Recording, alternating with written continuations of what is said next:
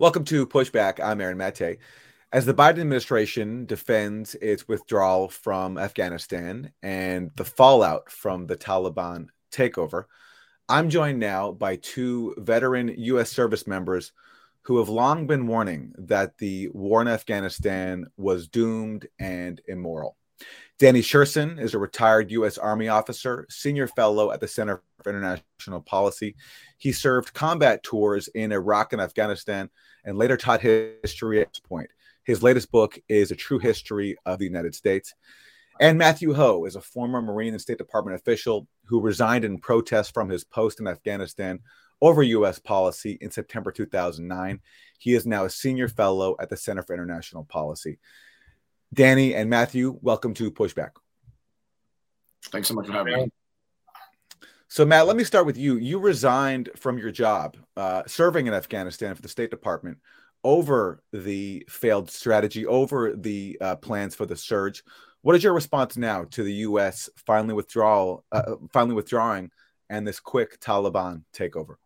Well, this is what defeat looks like. You know, if you choose uh, for 20 years in Afghanistan and even longer than that, I mean, there are lots of historical precedents with uh, the Afghan War, with the United States helped instigate and sustained and propelled, you know, starting in 1979, um, uh, you know, as well as other wars. Uh, but the idea, though, about over, particularly over the last 20 years in Afghanistan, the United States has simply chosen military victory as the outcome in the war. Uh, the idea of defeating the Taliban militarily um, and forcing them to negotiate on basically surrender terms has been the United States policy from 2001 up until uh, the fall of 2018 when Donald Trump begins negotiations with the Taliban, which were done strictly for Donald Trump's own ego and own political uh, uh, necessities. Uh, so this is what this is what defeat looks like when you choose that strategy have no other uh, provide no other options uh, choose no other paths just hammer just think you're going to win militarily this is what losing looks like.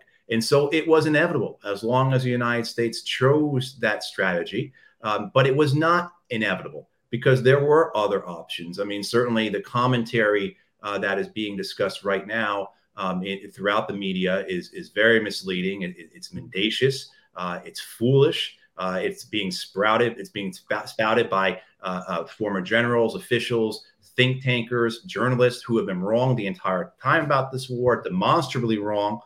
Um, but you know, the, the, there are other options. I mean, they, they, invading and occupying a nation uh, because you were attacked by an organization that had between 200 and 400 people worldwide which is the strength of Al Qaeda on 9 11, 200 to 400 people worldwide, invading and occupying a nation, jumping into the middle of a civil war, um, and then demanding military victory. Um, that outcome was always going to be inevitable. But there are many other options that the United States could have chosen to follow or, or, or, or pursue uh, throughout these 20 years. Danny, when you were serving in Afghanistan, what did you observe about what U.S. leaders, military officials were saying publicly about the war and its progress and what the reality actually was? Well, the mismatch between rhetoric, which was always sort of whimsical and optimistic, uh, it was built on buzzwords. Uh, there was always light around the corner. I mean, it was a platitude factory uh, in 2011 and 12 in Kandahar province, which is where I served as a troop commander uh, re- really right down in the Taliban's heartland, just miles away from where Mullah Omar, you know, kind of founded the gang uh, back in '94. You know, the Washington Post releases the Afghanistan papers in like 2019, and you know, I think Matt and I were both writing articles about this. You know, this is the Pentagon Papers of our generation, uh, yada yada yada. But the thing that didn't it didn't surprise me because the lived experience on the ground is that I was told by the media when I would put on the national news or you know put on CNN.com that the surge is working, that the fact that we put 100,000 soldiers there we're really doubling down, that, that now we've got it. The Taliban's being pushed back. I kept hearing this, but then I was wondering why uh, sometimes my soldiers and one time I had to dive into a canal within feet of the exit of our little outpost in Kandahar province, which I'd been told was like the key battleground. Of course, in the end, we were attacked 365 out of 365 days. My troop was. Uh, and the Taliban, at best, we fought each other to a standstill. And I'll tell you, I just right away, I knew that the generals who would come visit me and tell me about all the great progress, despite what I showed them, uh, and the stuff that I saw on the national news, I was neither surprised by the Washington Post's release showing that the generals and the politicians had lied about this to the public, nor was I completely surprised, as Matt said, that this was the outcome, that the Taliban emerged essentially victorious. The speed and the scale, you know, some of that was a little surprising, but I'd often said that this thing could pick up a momentum of its own because this could turn on morale and psychological factors. And it seems that it did. Matt, you interacted with some of the most senior people in the US government when it comes to Afghanistan policy. What was the gap between what they acknowledged to you privately as you voiced your concerns when you came out publicly resigning as the first State Department official to do so to resign in protest over the Afghanistan war? What was the gap between what they acknowledged to you privately and what they said in public? I'm thinking of people like Richard Holbrooke, uh, later on Chuck Hagel, who went on to become Obama's defense secretary. Yeah, oh, absolutely. It was um, um, um, there was a massive uh, dissonance between what they would say privately and what they would do publicly, uh, particularly when it came down to them having to make decisions about their careers, and not just with officials, but also members of Congress. I can tell you plenty of stories where senior members of Congress, men who are on the House and Armed Services Committee, would agree with me in private and then say something completely opposite you know um, but yeah absolutely uh, richard holbrooke who was the senior uh, who was uh, obama's uh, representative for afghanistan and pakistan uh, you know he said to me i agree with 95% of what you said uh, G- Karl Eikenberry, who was the ambassador of Afghanistan when I was resigning, he said, I completely agree with your reasons. And if you stay and keep working for me, I will write the introduction to your resignation letter when you leave. I mean, things like this. The deputy ambassador, uh, uh, Ricciardone in, in, Kabul for the United States, he said, "I've got two uh, military-age kids. There is no way I would allow them to be. Uh, no way I would allow them to fight in this war." I mean, and, and on and on and on, stories like that over and over. Everywhere you went, my my counterparts, um, when I resigned and sent that letter, um, it went to I sent it to my political officer counterparts in the other violent in, in, the other five or six most violent provinces in Afghanistan, which were Kandahar, Helmand, at that part, like Nangarhar, Kunar, Nuristan. And the responses I got back were absolutely. You know, I remember one one one of my counterparts from Kandahar said, "I'd do exactly what you were doing if I didn't have two kids getting ready to go to college." I mean, so you had a lot of that, and then you have you with the members of Congress, our political leaders. St. Patrick's Day 2010, I go in to see Ike Skelton, who at that time was the chair of the House Armed Services Committee the person responsible for oversight of the armed forces for the United States of America. And Skelton says to me, again, eight and a half years after the United States invaded Afghanistan, I have never had a negative briefing on Afghanistan before now. Eight wow. and a half years, right? I mean, like, and I can tell you later that year or the following year, met with Adam Smith, one of two top Democrats on the House Armed Services Committee, says to me and a couple other people, I know the generals come in here and lie about it. There's nothing I feel I can do about it. Same with Jack Reed. Met Jack Reed, one of two top uh, Democrats on the Senate Armed Services Committee. Spent an hour with Jack Reed, very gracious to me. As we're walking out, his senior advisor for foreign policy and military affairs, she says to me, um, excuse me, we know there is a dissonance between what the generals are saying publicly and what the reality is on the ground in Afghanistan. But we don't feel it's our place to get in the middle of that. Right? Jack Reed, who is now the uh, uh, you know, I believe I, I, I, can't keep up with these things sometimes, but I believe he is the chair of the Senate Armed Services Committee now. And at that point, he was either the um, uh, ranking member or the, the second Democrat uh, on on a, on a Senate Armed Services Committee, saying we don't think it's our place to get in between.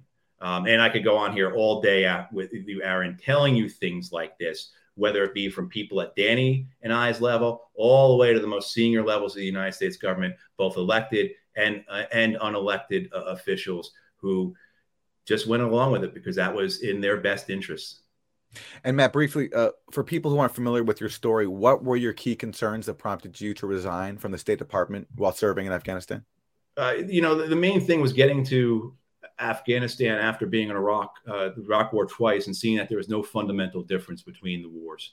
Um, that these wars were being pursued for uh, basically the glory of the presidency. Uh, and this is not just my my opinion on it. This is what the Washington Post Afghan papers uh, that were released in December 2019 that documented systemic lying of all levels through all presidential administrations with regards to the Afghan war. The Washington Post comes to the conclusion that this war was based on the pursuit of domestic political objectives.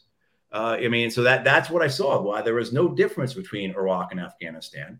Um, and then uh, I, at that point, after being in war twice, I was morally and intellectually broken. Um, kept making excuses for myself, rationalization, lies. You know, we could go through that whole. Uh, you know how how over time your rationalizations are defeated by what you are experiencing. So then you come up with a new rationalization, right? You know, um, but yeah, after being, you know, so being there five months, seeing the same thing as I saw in Iraq, seeing that the war is no fundamentally different, being morally and intellectually broken, yeah, that's when I chose to resign because, yeah, exactly. The the the people we were supporting in Afghanistan, uh, the kleptocracy, the warlords, the drug lords we had in power, who were just as terrible in the Taliban as many ways, but just a different form of terrible, right? You know, I mean, basically, we we replaced a theocratic repressive government with a kleptocratic repressive government.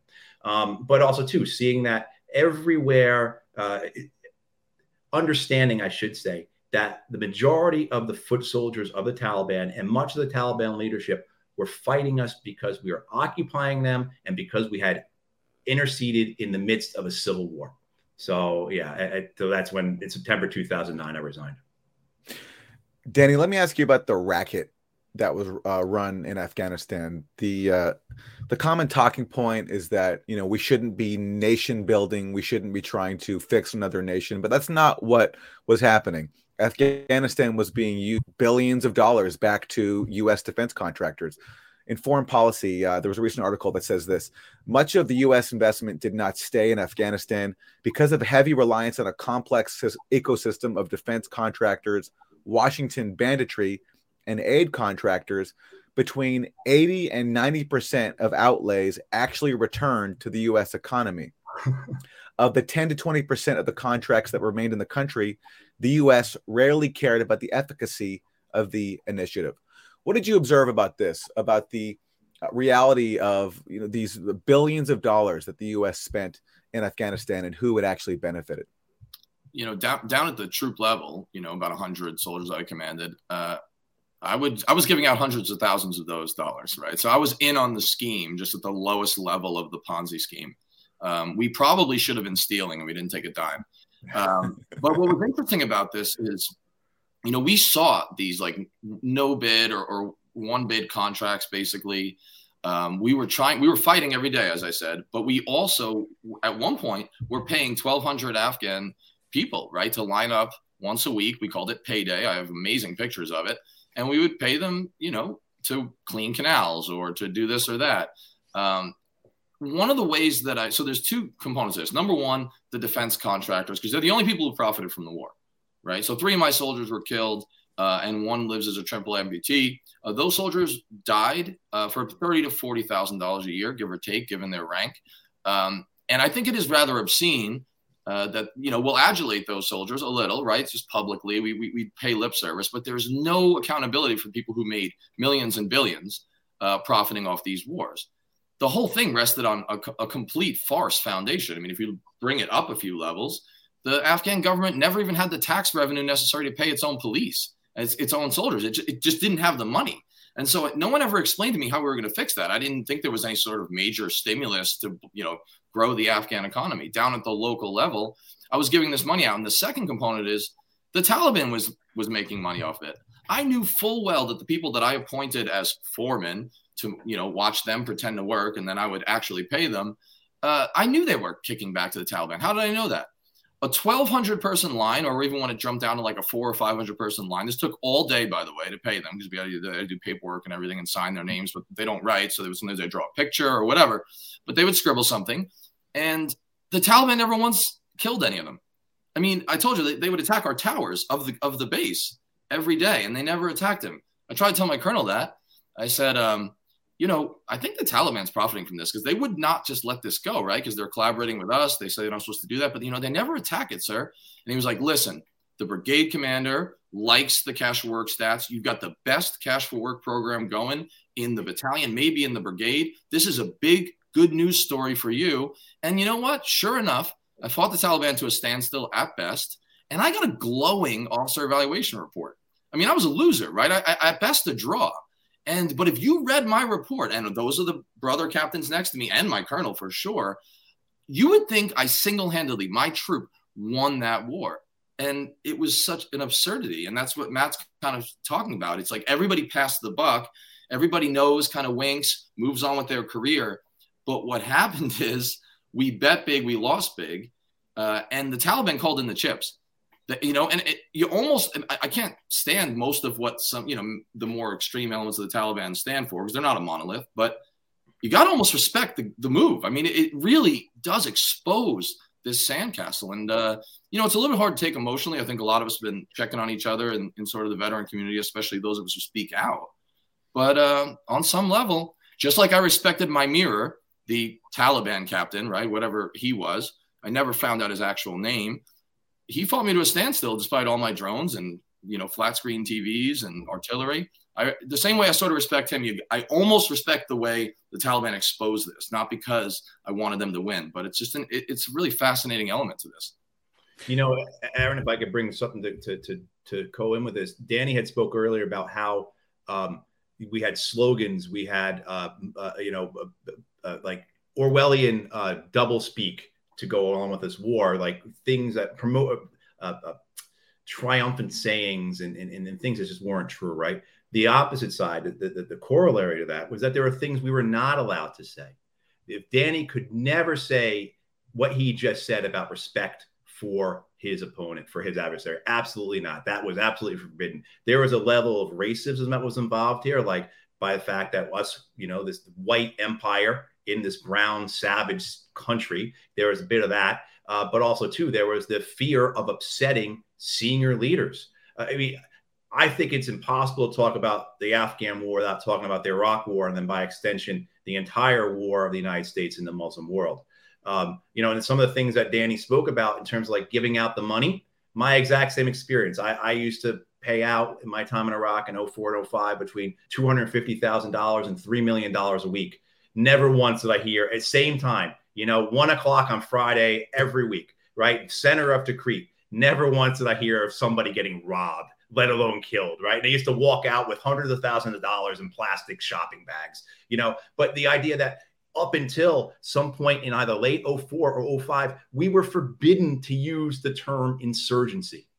That was a dirty word. God forbid if it got up to Wolfowitz or Rumsfeld that some commander in Iraq was speaking of what was happening as anything other than dead enders or terrorists. So how how can you think you are actually going to win a war if you cannot even define it properly? Uh, you know, I mean, so I, I, think that's something that people have to realize is that you know there there was this positive spin, but then there was also a very real clampdown of any intellectual or moral honesty in these wars, and so the outcome, how could this outcome be any different? And when you talk about the connection between the Iraq War and the Afghanistan War, I wonder if uh, that extends to basically the the strategy inside the Bush administration to refuse to end the Afghan war when it had the chance, when it rejected Taliban offers, when it could have uh, finished off bin Laden, but basically let him escape. And what I've heard people like Scott Horton say, who's written extensively on Afghanistan, is that they the Bush administration didn't want to end the Afghan war because that would have given the impression that the war on terror was won, and that wouldn't that would have impeded their ability to then take the war on terror to Iraq. Oh, absolutely, absolutely. If people are not familiar with Scott Horton, his two books, uh, Fool's Errand and Enough Already, are two of the best books about these wars. That yeah. that's all I'm going to say about that. That that that's all that needs to be said about Scott and his work. He is he is one of the best people we have in this country on, on the wars. Um, you know, and yeah, the three of you, by the way, the three of your vo- voices like yours have been completely ignored mm-hmm. for for for so many years now, and it's that's why it's like there's uh, compounding the tragedy is now this this effort, uh, this this um, these displays of shock and horror at what is happening in Afghanistan, as if this wasn't entirely foreseeable and called out by people like you guys for so long now. Well, yeah, no, I, I think you know you have to understand how the entire American empire works. And your point being that ending the war in Afghanistan would not have allowed the war on terror to go forward, particularly the war, you say, in Iraq, uh, the invasion of Iraq. And then, of course, you have to remember that how the Obama administration further expands the war through again throughout the Muslim world, from the west coast of Africa all the way to Pakistan. One giant world war run by the United States. Um, I, I think you have to, again, understanding who populated the White House, the State Department, the Defense Department at during the Bush administration. These were the neoconservatives who come out of Chicago School. They are not just uh, stalwarts of the empire. They believe very much in the expansion of the empire for neoliberal purposes as well as for American exceptionalism purposes. These they're very different uh, uh, defenders of empire than say the men that Trump brought in, the McMasters, the Mattises, the uh, Kellys, who believe in empire, but they believe these are frontier lands that must just be subjugated. The grass must be cut so to speak, which is a term the CIA and special operations guys use a lot. So, I, I think what you have with, with understanding it, it, with the expansion of the empire is that one of the purposes of empire is to, uh, well, maintain the empire, but to extract wealth. And I, I, when you get to this idea, I don't think there's a very um, there's not a very economic, compelling reason for the invasion of Afghanistan. I think that is really about revenge, really about the president's political priorities, uh, as well as uh, the uh, repairing the humiliation done to the empire. However, I think with Iraq and other parts, uh, other of these wars, you have a lot of different things that go into it. But with Iraq, you can make a compelling argument on the economic aspects of it because there was extraction that could come occur could come from Iraq. Um, and to give you an idea what I mean by extraction and the wealth, um, look, the most wealthy part of the United States since 2001 has been the Washington D.C. suburbs depending upon what report you look at, six and six out of nine counties, seven out of ten counties, whatever, are the wealthiest counties in America. Prior to that, it was places like Silicon Valley, you know, uh, coal mining areas, uh, the oil and gas area, the oil areas of Tulsa and Dallas, et cetera, et cetera. Um, you know, and just to wrap it up, I was on a podcast with Ryan Grim of The Intercept yesterday, and I, I brought this point up, and then Ryan said, "You know what? We have to be fair about all this. And to paraphrase Ryan, he said, you know, there was a very recon- very successful reconstruction effort during these wars. It just took place in Northern Virginia and Maryland. Yes, that's right. That's right. That's right. Add really quick, I think very fast. It is not an accident that Matt and I were both in Iraq first and then decided to sort of descend after Afghanistan. I think that's not an accident. I mean, not everyone had that path, but sort of seeing the farce and the absurdity and the futility of Iraq and then noticing that like the snake oil of the surge that was going to be applied in Afghanistan was was a, a, a big break, and then and then this, which is what gets me in trouble with what's left of my polite liberal friends. I blame a lot of the fact. Remember that that that you know Hugh Shelton, right? Was that who it was who said, uh, or Skelton, Ike Skelton? He said he's never heard a negative briefing on Afghanistan. Yeah, I blame that largely on Obama. I mean, I blame that on the fact that he decided to make it the good war because when he decided to make it the good war and triple the troops in Afghanistan, right? And I supported Obama in 08. I thought he was going to save us. I mean, I was dying in, in, Iraq. I mean, emotionally dying. I was like, this is it. Like I was on the train, right?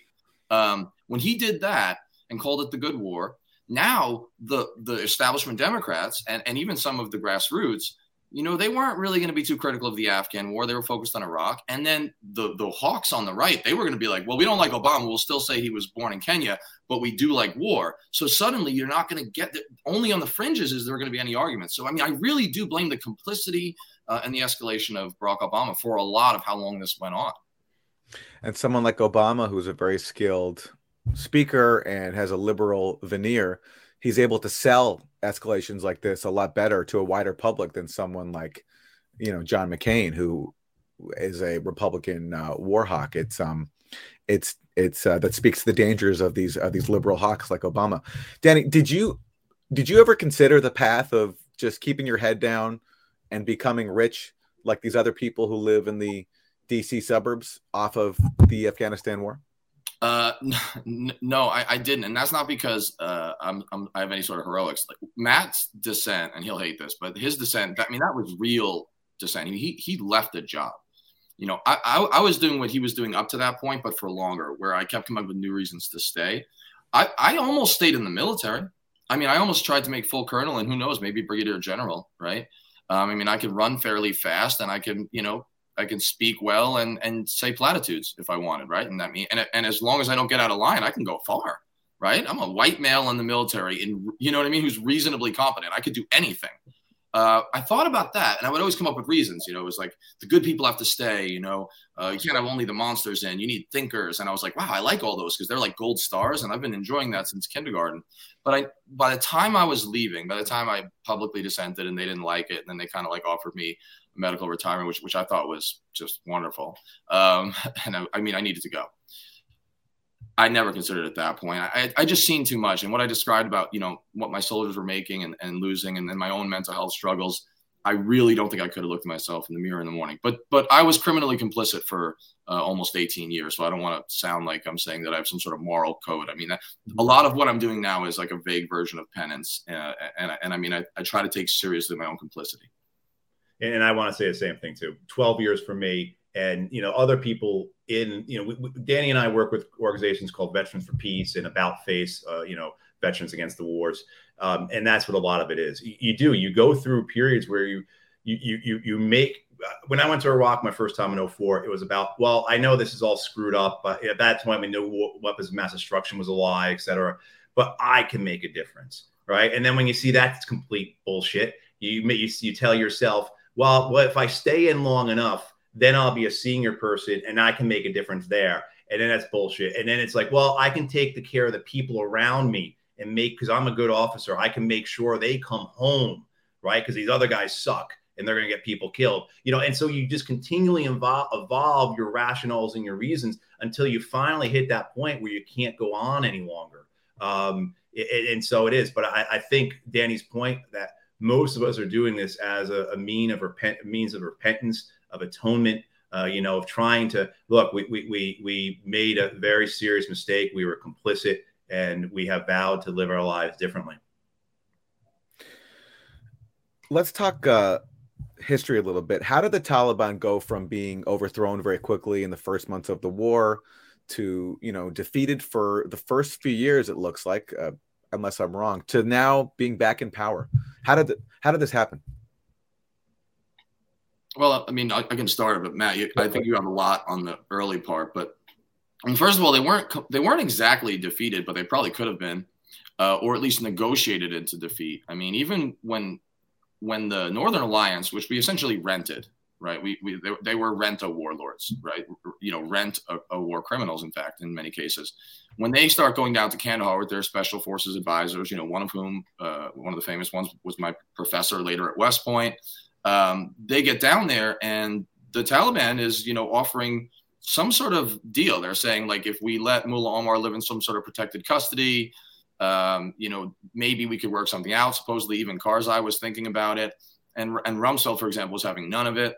Um, the Bush administration, and that's what Matt's talking about. There were all these different times, and there was stuff before that, and then there was stuff after. But by not doing that, what was left of the Taliban went to Pakistan, and of course, uh, then they go into a bit of remission and rebuilding. Now, there's one narrative I don't like a whole lot, and it goes like this, and you'll see it in the Washington Post and the New York Times every day. The real problem is Bush, because Bush focused on Iraq.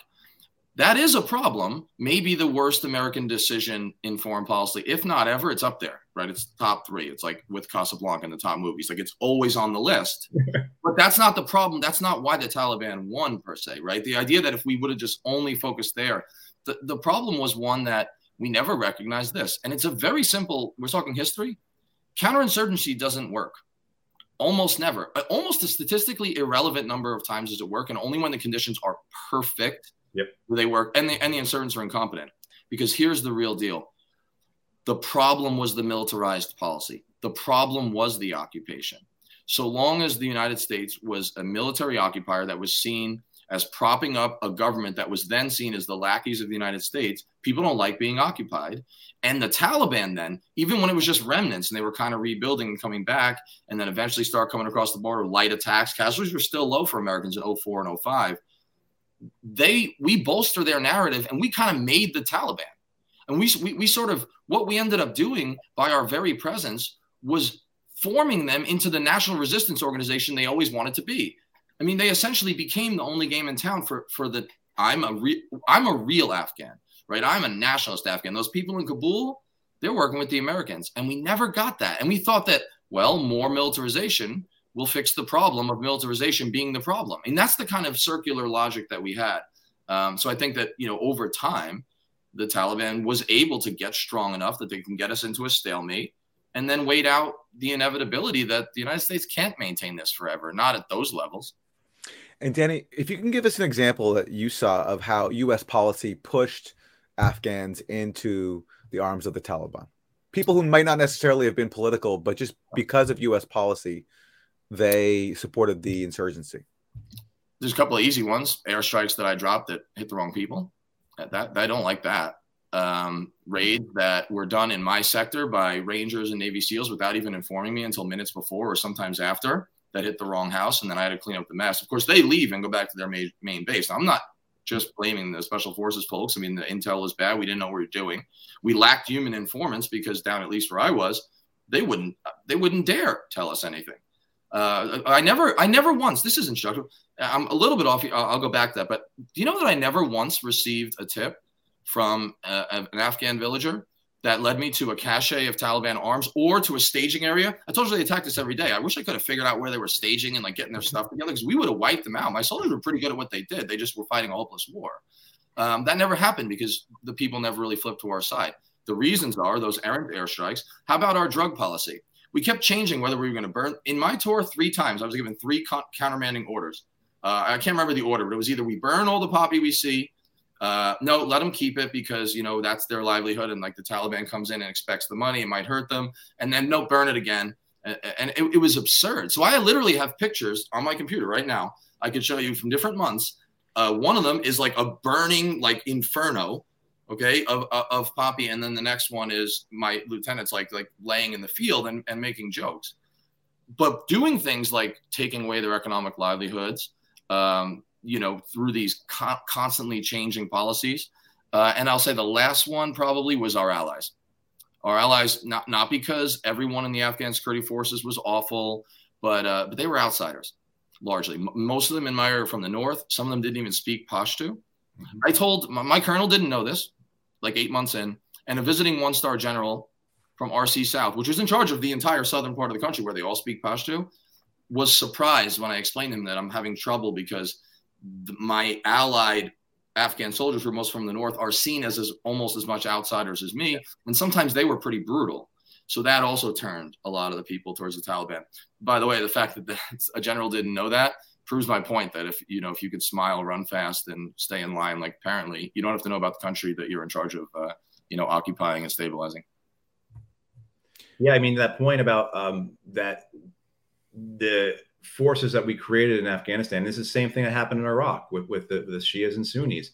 Uh, we created internal occupation forces. The Shia forces and Sunnis, uh, the Shia forces that were in the Sunni areas in Iraq and in, in 03, 04, 05, 06 into 07, um, they were seen as external occupiers. And it, it, what I always tell people about, which is seems it's crazy, uh, you know, because of how bad the American occupation of Iraq was, how terrible and criminal and brutal it was. The fact was that in Anbar province, the second deadliest province in, in Iraq outside of Baghdad, um, American Marines would be welcomed into Sunni homes much quicker than Iraqi army and Iraqi police units would be. I mean, because we were pursuing a divide and conquer strategy in both countries. Um, and we saw the results of how it worked in Iraq, and we saw what happened when we listened to the Sunni group. I was there during the Iraq Surge, the Sons of Iraq, the uh, the, the Awakening, or whatever we called it, and I saw violence drop from in my regiment's area of operations. We had um, uh, over a hundred con- uh, over what we call ticks, troops in contact. We had over a hundred ticks a day uh, in our regiment's area of operations, and when within a week or two, it dropped to less than 10 because we had answered to Sunni grievances. A lot of it was, please don't let this Baghdad government prey on us. Um, and we just, even with that knowledge, that that's how that worked in, in, in, Iraq. And of course, that was only temporary how, how long it worked. But um, with that knowledge, we still pursued the same strategy in Afghanistan. And to Danny's point about people not knowing anything, um, there was the, the, same numbers would get repeated. So if you asked a, a, general, if you asked an Afghan official, if you asked people in Washington D.C. what percent of the Afghan army is Pashtun, they will say forty percent. I was in a meeting with the set with the chair with the um, uh, senior staff uh, uh, the, the, senior staff member of the uh, Senate Foreign Relations Committee. And one of his people, when I brought this up, she said, no, he's wrong. The Pashtuns make up 40% of the Afghan army.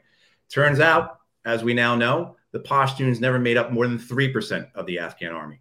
So things like this will just get repeated where someone who just literally came out of Afghanistan, who was saying these things, who, who had this experience, is told in a meeting in Washington, D.C., by somebody who's looking at her Blackberry the entire time that no, he's wrong, it's 40%. It's like that type of, of, of, of again, we're getting back to how the United States government and military is structured and how the incentive is to go along with the narrative for your own personal institutional gain, then uh, you know even try to attempt to understand the reality of what's there. Danny, so the argument now against withdrawal um, from pundits in the Beltway is that w- one of them is is that we're abandoning the gains that the U.S. made for women in Afghanistan. How do you respond to that? You know, I take that seriously in the sense that I do think that we have you know some sort of obligation. People work for us. Uh, I take it seriously from an, uh, an empathetic and like ethical standpoint. I mean, just personally, there were some women in urban centers who were better off. There were some, you know, Democrats, you know, sort of like, you know, liberals in the classic sense. Um, what I question is really two things. One, uh, and this seems important. I reject the idea that the United States could meaningfully alter their society in the long term. That any of the gains uh, could have been sustained long term, so long as the kind of underpinning corruption of the whole enterprise and hopelessness of it. Um, only an American exceptionalist country, right? I mean, and that's that's almost like clinically insane behavior to even say that, right? If a human being says that I'm an ex- I'm an exceptionalist, I mean, I'm, I'm a responsible person. I mean, I'm the arsenal of good in the world. I mean, if they if they said that, if I'm the last best hope for my family and this town, um, you would you put that person away. But when a country does, well, patriotism, it's just Americanism. Get on board, chief. Yeah. But the thing is, that's not why we went in, in the first place. So first of all, our goals were were, were out, out, outsized. You know, the Afghan study group says, well, keep four thousand there. Actually, it'd be even better if you put eight thousand there. And also, we all work for Raytheon and Lockheed, but which is true essentially. Um, someone needs to explain what eight thousand soldiers could do that hundred thousand couldn't. Um, and and it, the, the thing is, they can stave off total defeat. But this this was an unsustainable enterprise. And then the second one is they just don't know anything about history or motives. You know, and some of them do know and they're evil and they're dissembling, and, and some of them really just don't pay attention all that much, despite having a column with the Washington Post, uh, a regular one, I mean. If you look at the American history in Afghanistan, it is exceedingly clear that this was never about human rights. And there's really uh, three periods to look at. See, when folks talk about this, they get to decide where they start the clock. That's yeah. what the elites get to do in Washington. You know, sequence and start point matters when you make an argument. And, and I think that they're just really disingenuous. If you start last week, you can say, look what these horrible things that are happening to like the women and the people who are clinging to the planes. See, America was doing good in the world in Afghanistan. If you start in 1979 and you look at the period from 79 to 89, when the United States is backing the Mujahideen in order to give the Soviets, quote, their Vietnam, uh, when we actually start funding those elements uh, before the Soviets come in in order to try to goad them in, which that came out sort of later. Um, and the elements that we were backing, look, I did not, I wouldn't support a Soviet invasion anywhere. I just don't like invasions. I'm just kind of like, I'm with the Nuremberg principles on that one, like, which I feel really good about. I feel confident in their company. But obviously, the United States doesn't. But with the Soviet Union, it's it's not that they you know, should have invaded, should have occupied. But the point is, we backed a lot of the most reactionary Islamist elements that later coalesced into things that are like the Taliban. And then some of them actually do end up in the Taliban. They weren't so great on women's rights. I mean, there are accounts of CIA officers being there when like executions were happening and rapes and, and all kinds of stuff. We were dealing with some dirty folks. And then, if we really cared so much about women, especially and human rights, I heard that from like 98 to 2001, there were lots of executions by the Taliban. I mean, it was absolutely brutal. And b- before September 11th, I mean, on September 10th, the Taliban was awful to women. You know, and it was really hard to be like a liberal or a homosexual or anything like that in Afghanistan. I didn't see any calls for invasion. You know, I, we didn't do that on human rights. And then finally, once we do go in, and even when we move the goalposts and say, actually, we're going to do a little nation building. The reason we're here isn't because we forget about bin Laden. He's not important, even though I said we weren't going to get him dead or alive three months ago. He's not important. What we're really here for, so they did the same thing in Iraq, is to make this a better place, to su- support the Democrats, support human rights. But even then, just at my level, the people we were working with, the, the local Afghans who were working for the Kabul government, they were only a little bit better, if at all, than the Taliban on those same human rights issues. Um, the captain who was attached to me, the my counterpart, uh, Afghan army, uh, he abused his own soldiers and prisoners, uh, caught him in the act. Um, the one time I was walking through a poppy field, the biggest, the most beautiful one I've ever seen, massive opium field. Uh, I made a comment to the elder next to me who was also talking to the Taliban, I'm certain, although he was a pretty benevolent uh, two timer, and I don't blame him. But what what, he, what I said to him was, I better tell the colonel about this one because I don't know what the policy is right now. You know, it's changed sometimes. Should I burn it? But I'll at least report it. And he said, he through the interpreter, he laughed with his belly at me, and he said, "You can't burn this field. This is Shafi Khan's opium field." Who's Shafi Khan? He was the police captain for my district that my colonel took pictures with and took with him everywhere. That was his partner and then also there was the child rape culture which i you know witnessed. And and essentially the policy of the us government uh, or the us military was don't say anything about that rape stuff. Don't say anything about the child buggery because if you do you'll alienate the elders tactically. So that none of that sounds exactly like the motive was human rights. We were there to fight a war. We were we were there to to invade conquer occupy and uh, and pacify. So i just think it's just totally disingenuous and i get pretty hyped up when i see those arguments obviously yeah. Yeah, if I can add in, um, I mean, to give to give uh, some details to what Danny is saying, um, and, and I, I, think this shows the corruption, the corruption of a lot of human rights organizations, a lot of conflict groups, um, you know, the unwillingness to criticize the United States because they receive money from the United States government. I mean, I had this aha moment in 2013 when I was interviewing with the, the uh, with Mercy Corps, which is an international conflict group, and having a discussion with them about the war in Syria, and their insistence that the rebels in Syria had nothing to do with the jihadists, and that the United States had nothing to do with any jihadists, and that this was simply a popular uprising, a revolution, a popular revolution against Assad, on and on and on. You know, I mean, no anything that um, could could potentially label the United States as having anything other than, than benevolent intentions could not be spoken among these groups because so much of their funding comes either from the U.S. government or from corporations, uh, defense corporations, uh, fossil fuel corporations, banks, etc., that you know want these wars to continue. Um, you know, but give me an idea. So where have these groups been these last two decades when under the government, uh, four out of five women, as many as four out of five women are forcibly married, many of them as child brides, where uh, men can legally rape their wives, where the majority of women who are in Afghan prisons are not in those prisons because of moral crime, because of supporting the Taliban, but because of moral crimes. And just to make sure everyone understands what moral crimes means, moral crimes means that if you are a woman and you are raped, you are the one put in jail. That is the reality of the Afghan government that we have kept in power, that we kept in power in, in you know, and, and supported up until this past week you know and so the the notion that danny said that so much of our discussion starts on a select date and that is able to exclude all the antecedents that lead us to this date as well as to what was actually occurring there. The drugs are a great discuss- great point danny makes about the drugs. Look you still hear it. The Washington Post, the New York Times, they would run profiles on various Afghan drug lords um, who were controlling the drug trade, who were part of the Afghan government, whether it be uh, uh, Marshal Fahim, Mohammed Atta Noor, Gul Sherzai, Ahmed Wali Karzai, um, Akhundzada. I mean, all the, right. And then in the same, the next day, run an article about how the Taliban controls the drug trade. I mean, so the media was just as complicit in going along with these things.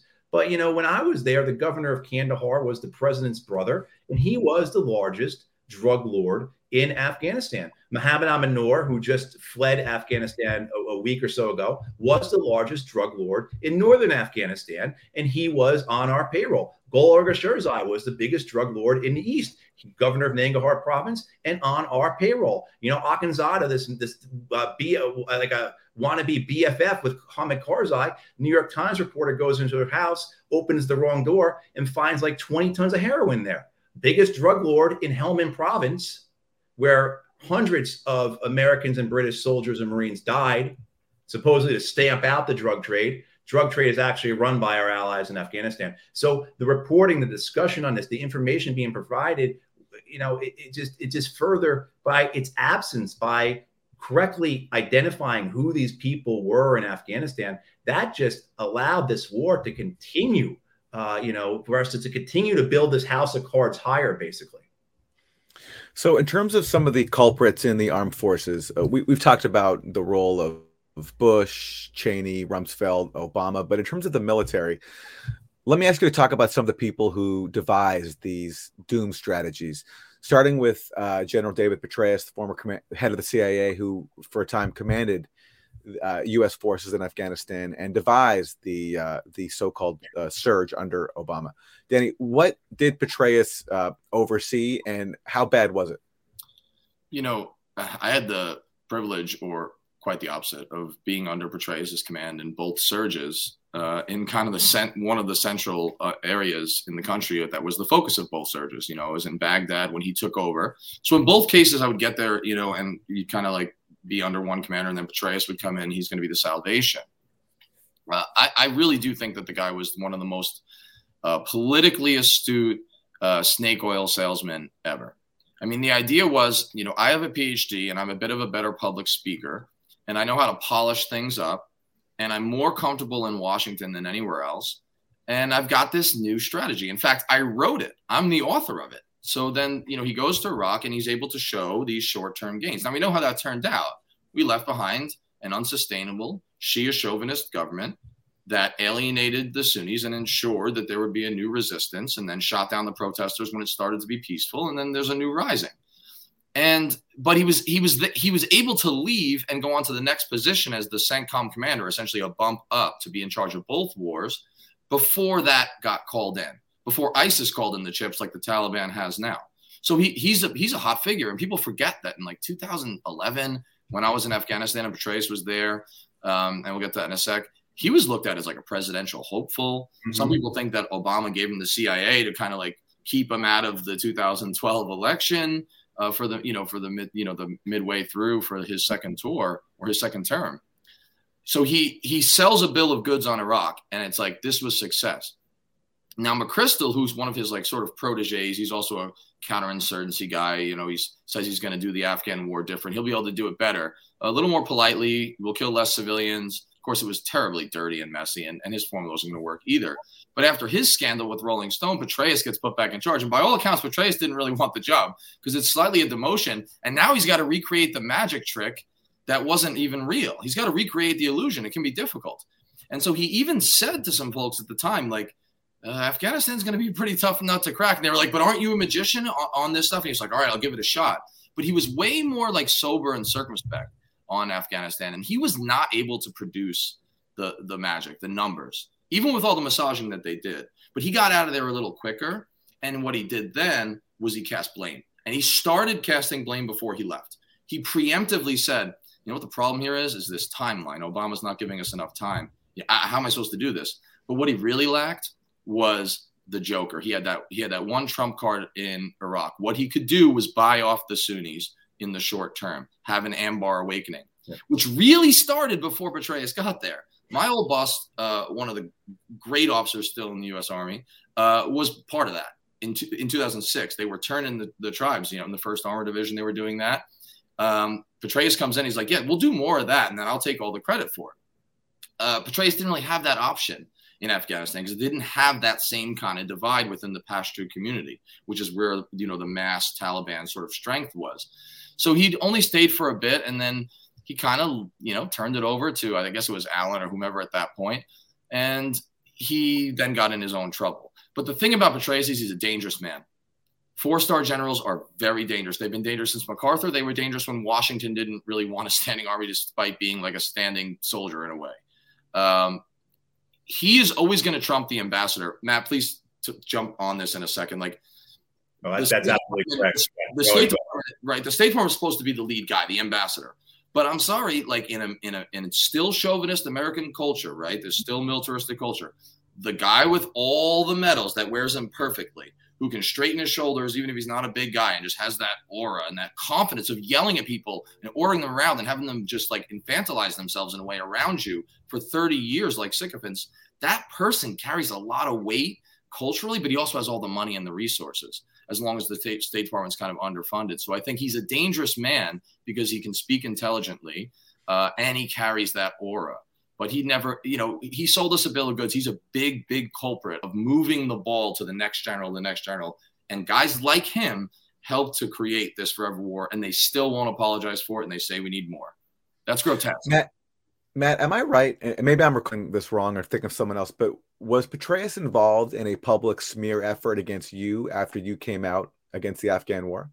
Yes, and and, and unfortunately, I have to. Uh, uh, this have to be my final comment. Um, uh, but yes, uh, I um, I think I took them by surprise with the amount of coverage. I was on the Today Show Fareed Zakaria, PBS NewsHour. Uh, you know, I was on um, I was on television so much that MSNBC kept my own makeup shade in the makeup room, right? Because I was on it once or twice or three times a week. And um, after a few weeks, though, um, of this, I started hearing from producers and bookers being told um, look, we're getting this from this strategic communications firm that represents Central Command, uh, saying that you're lying about who you are. You really didn't have the experience. That this was all one big plan for you to become a celebrity anti-war activist. That's the whole reason you went. I mean, they would say these kinds of things, right? Um, they would set up a fake Wikipedia page about me, um, you know, and then they got to the point where um, they were threatening the networks, threatening the, the, the newspapers. Uh, one example, Dan Rather brought me up to New York City. This was back when Dan Rather used to have his hour long show on whatever cable channel that was. And uh, I spent three hours filming with Dan Rather. And while we're doing our B roll, walking around Manhattan, uh, Dan Rather says to me, You know, I know you're right about Afghanistan because I've been going there for three decades and you are exactly right. Right before I leave, his producer comes up to me and says, Hey, I just got this message. How do you think I should respond to it? Uh, saying, Matthew Hoh is not who he says he is. He was not, you know, on and on and on. And it basically says if this is the type of people that you want to work with, we do not think we should be working with you. And about three or four weeks later, that episode of Dan Rather Reports or whatever it was called airs, and I am nowhere to be seen in it. But who is, but Dan Rather, of course, is talking to generals. He's visiting Afghanistan, you know. So yeah, absolutely, there there was that. And to top it all off, to make it to show you the the chutzpah, the hubris, the arrogance that goes into these people, both civilian and military. I'm standing at a Christmas party at the Army Navy Club in Washington, D.C. in December 2009. This man walks up to me and he's introducing himself and he says, Hi, my name's Duncan Boothby. Um, and if people are familiar with the Michael, Michael uh, uh, Hastings, General McChrystal Rolling Stone story, you'll recognize that name, Duncan Boothby. Um, but Duncan Boothby says to me, I just want to introduce myself because I'm the person who's been miscrediting, who's been discrediting you to uh, the U.S. press. I mean, that's the level of arrogance, you know, chutzpah, right? That these people have.